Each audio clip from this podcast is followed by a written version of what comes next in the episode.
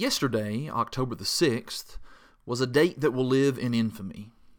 It was the 484th anniversary of the death of William Tyndale. William Tyndale may not be a name that is widely well known, but to those of us who are readers of the English translation of the Bible, we owe him a debt of gratitude. In the early 1500s, Tyndale was a student at Oxford, and he began studying the writings of the greatest linguist in the world, Erasmus. He pored over Erasmus's Greek New Testament and other writings, and he soon began lecturing from them. Keep in mind that at this point in history, the Bible was still virtually unavailable in English, and so an idea at that point began to form in Tyndale's mind. William Tyndale wanted to produce a translation of the Bible that could be made available and could be read by the common man. And it could be read without the influence or the persuasion of the Roman Catholic Church. That idea, as you might could guess, swiftly earned him threats and opposition. One Catholic scholar actually said to Tyndale, We are better to be without God's laws than the Pope's. To which Tyndale said, I defy the Pope and all his laws. If God spare my life ere many years, I will cause a boy that drives a plow to know more of the Scriptures than you do. In 1522, Tyndale approached the Bishop of London for help in trying to render the Bible into English, but he was rebuffed.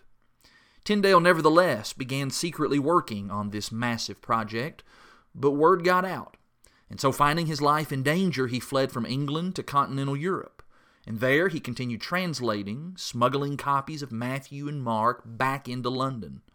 Spies began to comb Europe looking for him, while Tyndale played a game of cloak and dagger, hiding and running, translating and smuggling. By 1525, for the first time in history, complete copies of the New Testament were being distributed in England. Over the course of the next several years, despite the promise of death and unrelenting persecution, Tyndale nearly completed an English version of the entire Bible. His translation covered the entire New Testament and approximately half of the Old Testament. But on May the 21st, 1535, Tyndale's time ran out, as he was betrayed by friends and he was seized by Roman Catholic Church authorities. He languished in a prison cell for more than a year until October the 6th, 1536. On that day, he was tied to a stake outside of Brussels, he was strangled, and he was burned to death. He was just 42. Tyndale's final words were, Lord, open the King of England's eyes.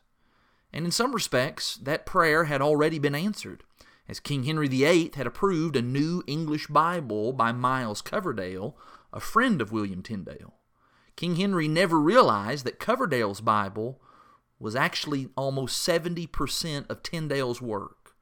In 1604, the new king, James I, approved a new translation of the Bible into English, and it was Tyndale's work that became the basis for 90% of that Bible, which is known to us today as the King James Version.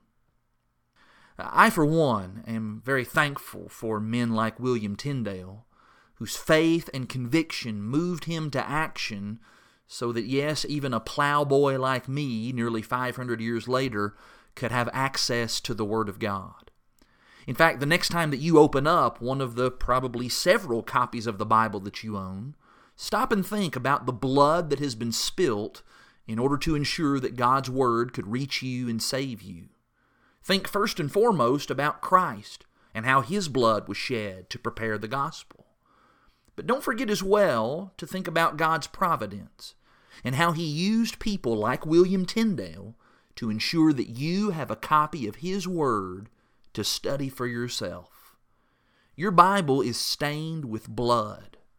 The question is, does the amount of time that you spend in the Word, does it show an appreciation for the sacrifices that have been made to bring it to you?